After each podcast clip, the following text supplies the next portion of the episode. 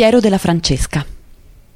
Il più importante, geniale, colto e creativo artista del Quattrocento italiano nacque a San Sepolcro il 12 settembre, presumibilmente nel 1416, dal calzolaio e conciapelli Benedetto De Franceschi e dalla nobildonna romagna di Perino da Monterchi, ma già ai suoi tempi era denominato della Francesca.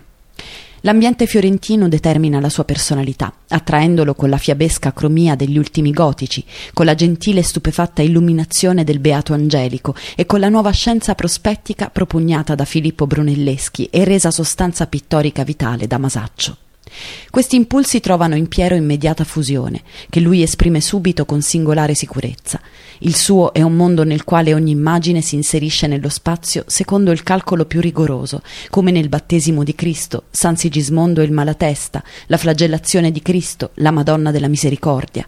Con il concorso della luce cattura persone e paesi in un estatico, imperturbabile nitore apparentemente senza emozioni, come nel sogno di Costantino, nella Madonna del Parto e nella Madonna di Senigallia. Gli ultimi anni della sua vita furono resi amari dalla perdita della vista.